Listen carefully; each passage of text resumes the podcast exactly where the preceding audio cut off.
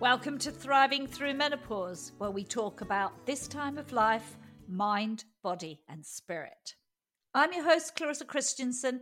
Each week, I'm joined by top professionals dropping their tips and advice. Remember, episodes drop every Tuesday. Be sure to subscribe so you don't miss a beat. And if you like this podcast, please rate and review it. Thank you, because this helps others to find the show. You can check out our website, find out which episodes are coming up, and get the latest blog and advice by going to my website, thrivethroughmenopause.com, and get ready to thrive, not just survive, through perimenopause and beyond. Welcome to this week's episode of Thriving Through Menopause. I'm your host, Clarissa Kristjansson, and we're going to be talking a lot about metabolism, weight loss, bloating, loss of energy, and how we can turn that around. As most of us pretty much know that we've had something like that, probably during this perimenopause transition. And I am delighted to be joined by registered holistic nutritionist Lara Frendjian, all the way from Canada. Welcome, Lara. Thank you so much, Clarissa. It's my absolute pleasure, and I'm excited to dive into this conversation with you on really how women can find and work within a framework, not just random, in order to make them feel better, and I think look better, have more confidence. But Lara, that wasn't where your life started, was it? You were a corporate controller and CPA. What a career change. Tell me about what triggered that change.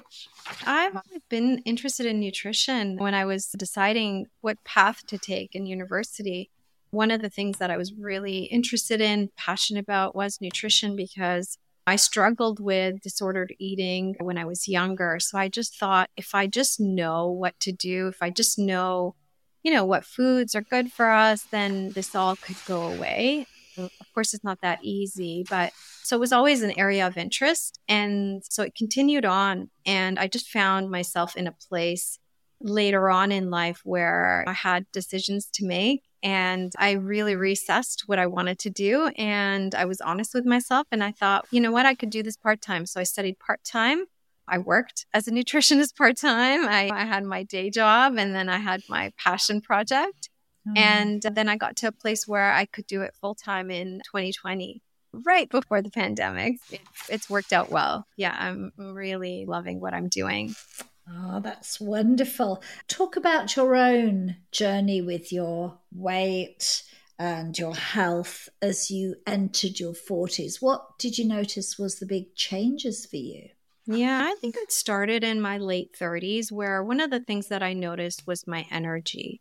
My energy started to just decline. After I had my kids in my late 20s, early 30s, I was stretched thin, etc. But it was nothing compared to what I started to experience as I approached 40, and then definitely increased. I'm now 47, and I actually feel better than I did in my 30s. Even if I think back to my early 30s when I had the kids and they were little. But yeah, that's what I started to notice. So it started with my energy, and then it trickled into my digestion. And I started to experience more bloating, terrible bloating. If you go to my Instagram page, I have some of my pictures, really just to encourage women that it's very possible to heal the body and reverse many of our symptoms, not just lose weight, but really regain your health. And that's what I really want for women, is for us to just regain our health and vitality and, yes, look amazing. Looking good is very important to me, but not at the cost of feeling good. And then I started to develop eczema. So all these pesky things started to pop up. And the worst was actually my anxiety and depression. Nothing diagnosed, but I was extremely anxious all the time. And I could not understand what was happening in my body. I was so confused. I couldn't sleep at night. I was irritable. But forget irritable. I felt like I was losing my mind. I couldn't gain control of my thoughts and my emotions.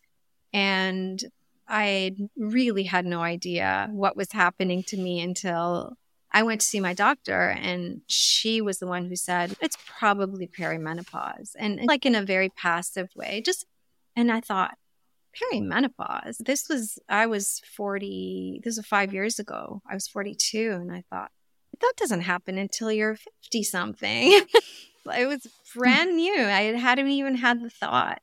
And the only solution she had for me was the birth control pill, which I knew was not a solution. I knew it wouldn't. So I knew that much. And here I am eating amazing. Like, I'm a nutritionist at this point. I'm practicing. I'm helping people feel better, lose weight. But my own health is deteriorating and deteriorating at a really fast pace. And I fast forwarded, and I thought, if I'm feeling like this at 42, what's it going to look like at 52? What am I going to look and feel like at 60? Like, it was a very scary thought. And I knew that there had to be more, and I needed to find the solution, because popping a birth control pill or even looking at hormone replacement therapy without addressing the root cause for me, because I started to investigate that as well. But I just found another path, which thankfully has worked out for me. And now I help other women get off this crazy ride, because it's a scary one to be on when you start to feel like you're losing your mind. That's what I felt like. I felt like I was losing my mind. Yeah. And I can relate to that. And so can so many of the women that listen to this podcast, that it's sometimes not the fact that we're putting on some weight, although bloating is no fun. No. And really can impact our mental health. But it's the fact, as you said, you feel like you're going a bit crazy, and no one is really offering great solutions. Yeah. No, they're really not. And it's a lonely place. And I think that's what I didn't want for other women. I didn't want them to feel alone and hopeless and scared. I was really scared. And what's funny is I talked to my husband about it, and he doesn't remember it because I really protected everyone around me, and I kept it to myself, and I felt so alone. And yeah, wasn't a good place to be. No. And I think that's also what we often do, isn't it? We keep on trying to keep on caring for our families and behaving in a certain way, but that isn't always the best for us, is it, Lara? No, it's absolutely not. It's actually the opposite of what we need, and we'll talk about that today as to how to reverse this. How do we cope? So you obviously went on your own healing journey, but you were already a registered holistic nutritionist. What were some of the steps that you took along the way to start with? Yeah, I first had to understand what was happening to my body. So I bought lots of books on hormones. I started to read textbooks. I read books from whoever that I could read on what is happening to my body. I learned what was happening to my body and that my hormones were fluctuating. And so that was really the first step to just understanding, because my thyroid scores, although they were fine, really, my doctor only tested my TSH levels at that point. And then I asked for further testing. And even my TSH levels, I learned that although they were within range, they were like 5 point something, and they should have been under 2.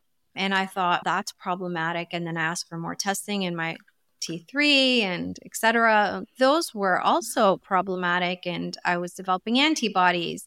So I thought, okay, maybe that's it. Maybe it's a thyroid thing. And so that led me down a certain level of research and reading papers. And I love reading journals, and I'm a geek. There's the accountant in me that likes to vet things and read data and look at numbers and et cetera. So yeah, it has definitely come in handy, that side of my personality and my brain. So I started to just look at research papers and see what they said. And I came across a really interesting area.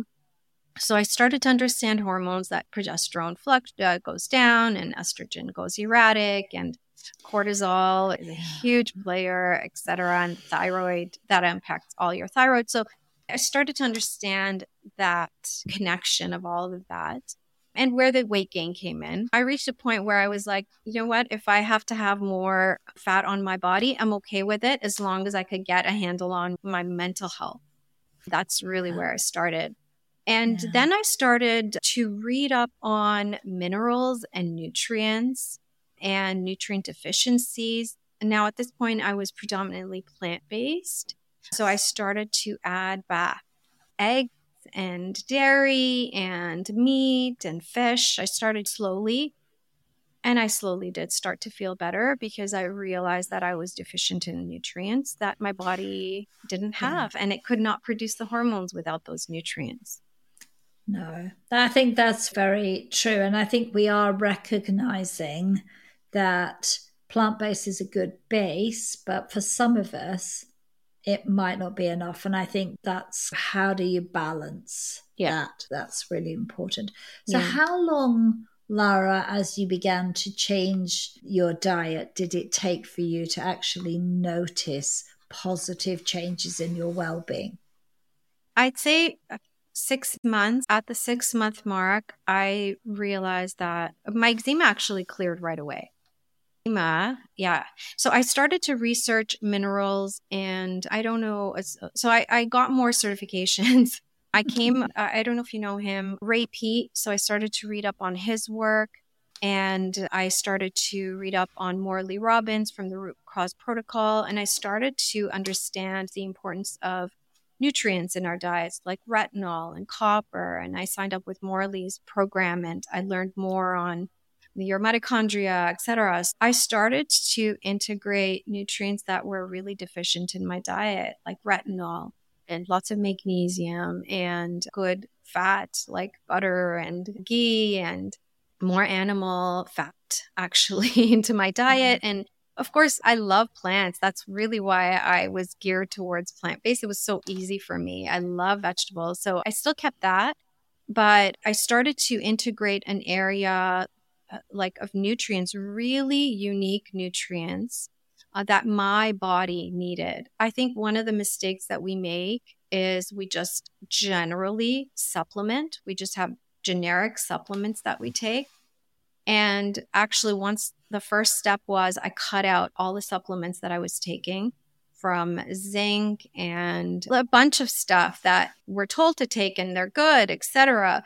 But once I cut them out, my eczema actually started to clear, because what I didn't realize is that they were causing imbalances in other minerals in my body, and they were causing more stress on my body. And that's where really the eczema was coming from. Once I started to add back things that my body needed, I ran blood work, I ran hair tissue tests, I understood what my body was deficient in, and my anxiety levels started to come down.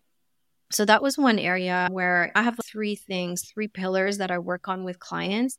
The first one is to master your metabolism. And your metabolism isn't just to lose weight and your thyroid.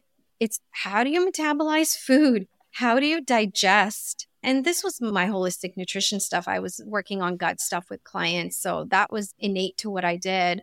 But I also learned that when we're deficient in certain nutrients, certain minerals, we're not going to produce the right stomach acid.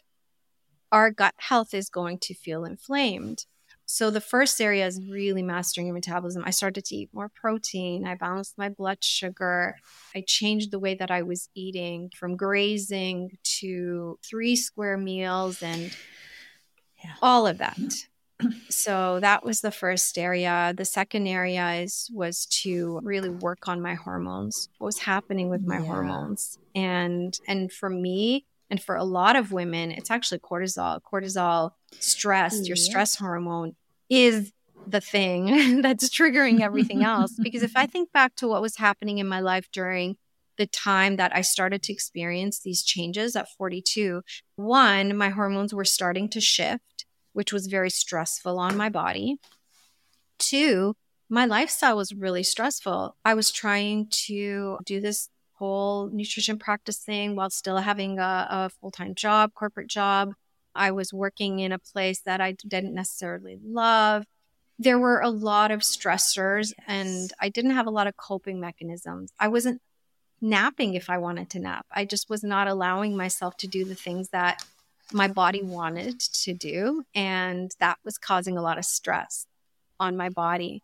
Balancing the hormones is the other pillar that we work on. And the final one is really eating intuitively, really listening to your body. Like, what does your body want? What do you gravitate towards? Do you have a healthy relationship with food? Was I forcing myself to eat certain things when I didn't want to? Was I depriving myself of eating, let's say, meat when my body wanted it? My psychology and my will didn't allow me to have it. Really being honest and developing a healthier, freer relationship with food. And this is, depending on who the person is, we start on different pillar. But I think this one is the one that we're often missing on, because a lot of people will come to me, tell me what to eat, tell me what to not eat. Yeah. And this is a hard one, right? Because it's a little bit more free-flowing than that. We have to allow our bodies to guide us. And it's a lot of work. Yeah. And I think that's something that we are not used to doing, but you're right. How then, when we eat intuitively, do we distinguish between cravings and actually eating intuitively? Yes. Yeah. Yeah. It's funny. I was speaking with a client right before this call, and we have to understand that a lot of the things that we do are really subconscious. And there's two things that, one that's physiological, and the second is psychological. And physiological is, you look at she was having some sugar cravings, which had actually gone away once she balanced her meals and added more protein, and she was eating. She wasn't fasting in the morning, and she was actually fueling her body and not starting with a coffee, etc. So that had gone away, and then it suddenly came back. And she was like, I don't have willpower. I don't know what happened to my willpower, etc. And so we talked through it. And what she recognized was she's going through a stressful state, and she had just had a talk with her therapist that morning, and a lot of stuff had come up. And it's a natural mechanism for her body to help her cope through food. It's learned behavior, right? Your subconscious knows that that donut is going to make you really happy. Don't worry about it. Just have the donut, right? You're not consciously having that donut. It's just your body guides you. So I think there's really a balance with intuitive eating, because I don't believe you should just have the donut and just want the donut, have the donut, have the ice cream. I always go back to, is this worthy to be in your body? Is this going to build you up? There's room for the donut, but it has to be a conscious choice that you're making, not an emotional one that you're really denying. So once she understood the whole, there's a cue, routine, reward to any behavior at the subconscious level, once you start to dismantle that, then, and you're making conscious decisions, no problem. I think everything food could fit, as long as it's not your therapist, as long as it's not a crutch. Yeah. Yeah. I like that, because that makes sense to me, that you're eating that food because you want to enjoy it, not because you're cupboard picking for the sake of it, to just soothe something that you could soothe in a different way. Exactly. Yeah. And I think being honest with yourself, whatever you're experiencing in life, right? I think it's a good thing. And feeling emotions that are easier to ignore, it's actually a good thing. I used to work when I first started, I was working in a Chinese medicine clinic. And when they would treat patients, often like all these emotions would come up. People would cry. They might be angry. And that's because we don't express a lot of our emotions, and they actually get trapped in different organ systems. They do. And expressing them and feeling them is actually a very healthy human process that we have to go through. It's just some of us don't have the tools to deal with them, right? No, that's very true. I'm a Chinese medicine practitioner, so a big part of my work is working with emotions and recognizing, for the listeners, Chinese medicine isn't really about just your physiology. It's deeply connected to your spirit, but your spirit is expressed through emotions. So working on the emotions is a big part of our healing process, whether that's our gut health or our mental health, that working with less helpful and bringing in more helpful emotions is very important. You touched on briefly there, Lara, something when you mentioned your client about her fasting. Intermittent fasting has become incredibly popular. How does it or doesn't it play into this time of our life? What's your view on this? Great question. So I think fasting has its place, but it has to be done in the right way. So during perimenopausal years, so when your body is under a great amount of stress, fasting is actually very stressful on the body, because if you are under a lot of stress or if your blood sugar is dysregulated, what happens is cortisol rises to make up for the food that you're eating. So cortisol is your stress hormone. It triggers the liver to secrete stored glycogen. It gives your brain fuel. So your brain really predominantly runs on glucose. So when your body is under a lot of stress, and this is what I found personally, and I find with most clients, that you can do shorter fasts, but this is my general guidance, is I would not recommend prolonged fasts for women, even prolonged overnight fasts. So when I first started to heal my body, I had to have a bedtime snack. I became a child. You give a kid a bedtime snack so they sleep well. Yeah. I had to give my body permission to do that. And my sleep, oh my goodness, my sleep came back, because I would wake up in the middle of the night. So if you wake up at 2, 3, 4 a.m. and cannot go back to sleep, that is actually cortisol rising. Cortisol is your hormone that actually wakes you up in the morning. Cortisol rises in order to, again, boost your blood sugar. Cortisol will wake you up. You cannot fall back asleep when there's cortisol rushing in your bloodstream. So having a bedtime snack will actually regulate your blood sugar through the night, and you will sleep better. And guess what? You'll actually lose weight because the problem is stress. Like, our stress hormones are impacting significantly our metabolism. I still I do overnight fast now. I'm in a place where I can, but I'm breaking my fast with a breakfast and I'm following my hunger cues. And if you do not, I have a lot of clients where they say, I don't get hungry in the morning. Part of that is your cortisol is spiking far too high in the morning, and that actually prevents you from getting hungry.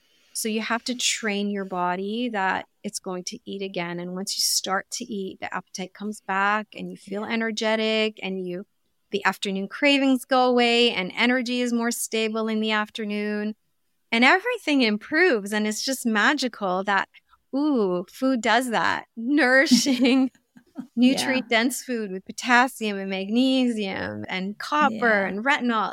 It does that. And starving and intermittent fasting doesn't. No, because you just run on empty, don't you? You just run on empty and then you crash. Yes, and then you crash. Like, it's almost magical. Clients will come back after the first couple of weeks. I feel so much better. I actually have energy. And that's usually the first thing that comes back is energy. And sleep improves. Those are the first two things that happen when we make these changes. When you actually have breakfast, you have the coffee after breakfast. So I don't know, one of the fears that people have is that I'm going to take their coffee away. I would love it if we weren't so reliant on coffee, but I don't take anybody's anything away. That's how I roll, and people are shocked. But if you put it after breakfast, or with your breakfast, it actually doesn't have that cortisol spiking effect. and you will not feel as jittery, and it will not impact your sleep as much, etc. Yeah, it's really amazing when we make sound nutrition decisions, eat real food, eat enough protein, have a breakfast, have a balanced lunch, and then everything changes. It's amazing. Yeah. And when you talk about enough protein, what is enough protein for women in perimenopause, menopause? Yeah, it depends on your body, how tall you are. I'm a very petite person, so I will need less than the average person. But I'd say calculate about 25% of your calories should be coming from protein. So for the average person, that's 35 grams of protein per meal. And it's not a whack of bodybuilding, et cetera, will have a lot more protein, but that's plenty of protein. That's what I work on, 25% of your calories from protein, give or take. There's room, but it really does. There's lots of research supporting that. Diabetics, pre-diabetics, where when they had a protein-balanced breakfast, protein-rich breakfast versus a carbohydrate, their blood sugar balances throughout the day. It's like that breakfast is so critical to telling your blood sugar what to do for the entire day. Like, you mess up breakfast, your blood sugar's up and down. Yeah. You mess up lunch, no problem. If you had a good breakfast, it's really amazing. Yeah. So we're really talking, aren't we, about maybe a move a bit away from the sugary cereals that have become the norm, to eggs, to some fish, to a bit like an Asian breakfast, tofu, that kind of thing. Yeah, absolutely. Yeah. Absolutely. Yeah. So whatever you gravitate towards, that's a protein source that your body likes, and then you eat it. My body loves eggs. Yeah. It really does well on eggs. It doesn't do so well on tofu. That's what my body is, right? And but you do what works for your body, what works for your digestive system. But make sure you have definitely no sugary breakfast. There was actually a cereal study where they fed. It was a rat study. They fed the rats cereal, cardboard, the cardboard box from the cereal, and something else. Guess who died first? Which rats died first? The people that ate the cereal, the little rats. Yeah, they died because of the sugar. Longer. It's amazing. That's crazy. But so really we are recommending, I mean, there are some cereals that are non-sugary like porridge and things like that, aren't there? That people can choose, or even those whole wheat biscuits that I had as a child before sugary cereals were more popular. You have to add more protein to it, right? It's fine to have some carbohydrates, right? So we're talking 25%. So some carbohydrate is fine, but predominantly, especially breakfast, I like to have more fat and I like to have more protein with a little bit of carbohydrates to give me some energy. But otherwise, it's predominantly, I don't want people to spike their blood sugar too high in the morning. No. And then what you're saying is that it's good if we do it at lunch, but if lunch is a bit messy, it's not the end of the day. But then really good dinner. Yes. Yes, for sure. For sure. Yeah. Yeah. That really throws a lot of the restrictive eating type approaches that women have traditionally done out the window. Where does exercise fit into this picture in terms of our weight, our bloating? Yeah. So again, unfortunately or fortunately, you have to listen to your body, and it depends on where you are. So when I first started, I had to do away with my high intensity workouts. I used to love running. I still love running. I love the high it gives me, but I had to give it up. And I had to start walking. So that's all I could handle when I first started working out. Sorry, when I first started on this healing journey. And then so it depends on where you are, right? It depends on where you are, what your body allows you to do. At this point, I love weight training, resistance training, but for most clients, I start them off with just walking to make sure that they don't further stress their bodies out. And you have to listen to how you feel after workout. If you exercise and you need a nap after the workout and you're not getting that high or you need a nap an hour after the workout, that's a sign that exercise is far too stressful for your body.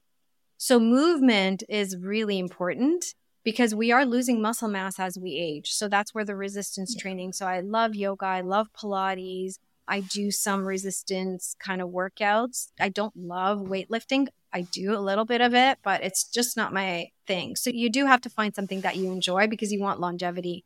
You don't do something that you hate. But spending time in nature and walking, no one could be. That is beneficial for everybody across the board. Yeah, definitely. And there are ways to add resistance there, says me, who bought some new walking poles that have 6 kilogram resistance. Wow. That you can buy them with up to 10 here. I live in Sweden. You can buy them up to 10K. And I thought 10's a bit much. We'll start at 6, but they often come with a 4 to 6 kilogram resistance. So you've got a bit of that while you're out having a walk. So brilliant. To the listeners is a free tip there. So yeah, absolutely. And I think that message is beginning, I think, to feed into. I know my listeners know that resistance training is very important. But as you said, Lara, finding something you love doing is super important. And walking is a great way to get started. Yeah. Such a great way to get moving. And on the days we feel low in energy, we can usually find time for a short walk. Yes. And it actually will pick up your energy because Chinese medicine, right? Moving the blood around, moving your chi, moving your energy is really important. Connecting with nature has, healing effects. So it's definitely a great place to start if you don't move at all. Like, I do want to stress that moving is very important for your hormone health, et cetera, longevity, heart health. But finding something that really works for you and listening to your body through it is equally as important. Absolutely. Weight loss remains quite the top of agenda because for a lot of women, because I think we put on a lot of weight, can put on a lot of weight at this time. Yeah. What are some of the alternative processes or approaches we can take to losing weight in perimenopause if we really suddenly bumped up the 10 kilos or so? Sure. The first thing that I would say is work on replenishing your body with the right nutrients. So we often go to, and these are the comments that I get from people, et cetera, is I've cut down my food intake. I've cut things out. I'm doing the intermittent fasting. So I think it's the first step is to really reassess that and log into FitnessPal or something like that and log the food that you're eating and look to see how many calories you're eating and look to see what nutrients you're taking in through your food and see if that's sufficient. See how that compares to RDA standards and then start to add more nourishing food. So you don't have to take away food. I actually up calories. So I had a new client yesterday, and as we were assessing what she's eating, she's like at 1,300 calories. For her body, that's far too little. It will not allow her to function, produce cells, forget energy. Cells are dying and we're recreating them through food. Need food, but what are you eating? Are you eating nourishing food? Are you eating like things that have nutrients in them? Yes. If you eat a white bread and a white pasta and you're at 1,200 calories, you're not going to lose weight because nutrients actually what our metabolism and our hormones run on. So be honest with yourself, replenish, add back vegetables, add back fruits, add legumes and fish and seafood and some meat and see how your body starts to feel. Move your body. I think movement, that's one of the things that I see because we feel so tired. It's one of the things that easily goes. And as you sit, you're not burning as much. So just try to move around as much as you can. Do things that invigorate you. Spend time outdoors. I think this one is really underrated. More people are starting to talk about it, but Instead of going to your phone in the morning, expose your eyes to natural light before you look at electronic devices, this whole blue light. Yes. We're so connected to nature. We rise with sunrise and we sleep with sunset. That red light connection to sunlight is really important for hormone health. And people are like, how is this going to help me lose weight? It will, because it quiets down cortisol. It improves melatonin production, so you're sleeping better. And there's lots of research that when you sleep better, you're actually less craving less, you're producing more energy, you're losing weight in your sleep. We're burning fat. Yeah. And if you talk to perimenopausal, menopausal women, that's one of the things that we complain about, right? I can't sleep through the night. I can't sleep. Yeah, absolutely. Yeah. Definitely. So really great, achievable, practical tips that people can do just right there about what are you eating, how much are you eating, and getting moving, getting light into our eyes, helping to support that cortisol down regulation, recognizing that we need cortisol. I mean, it's an important hormone to get us going, but we're also just in regulating it. We're helping ourselves. If we can sleep, we don't crave as much, we lose weight. It's not that hard in reality, but it's still hard to do. Yes, because we're not used to doing it. Yeah, because it's behavior change. It's changing the things that you've known to do. And the information out there is so conflicting and there's so much noise, so many recommendations. Yeah. It's exhausting. And it's exhausting for us in this field. I can't imagine how exhausting it is for people out just trying to be healthy, trying to make good choices. It is a very confusing world that we live in, but you know what I go back to? I often go back to, because we're all culturally very different, and I go back to, what did your grandmother, great-grandmother eat? Yes. Now, there's a caveat there. The only caveat is that they moved more than we do today. So if they had a predominantly carbohydrate-rich diet, they were actually burning it off. They were eating that way because they were burning it off. Housework was hard work. Laundry, brushing, floors. They washed floors every day. They did all hand dishwashing, hand clothes washing. These things were big work. And they may have had a small farm if they lived in the countryside. So, their lives were much harder than ours. But there's still indications of what some of the basics were that they had. Yes. And they had a diet that was far lower in sugar. Far lower in sugar, and they had real fat in their diet. This is one of the new things that I'm really harping on with people, because I've seen such a transformation in my health when I've been vigilant about processed fats like seed oils and canola oil, and which is in everything. It's in everything. You're so right. It's everything. One of the things I'll share here with you, Lara, and with my listeners is I started to drink oat milk because I thought it was good for me. And then I started to look at what was there. Oh, it's got rapeseed oil. I've gone back to drinking good old-fashioned milk.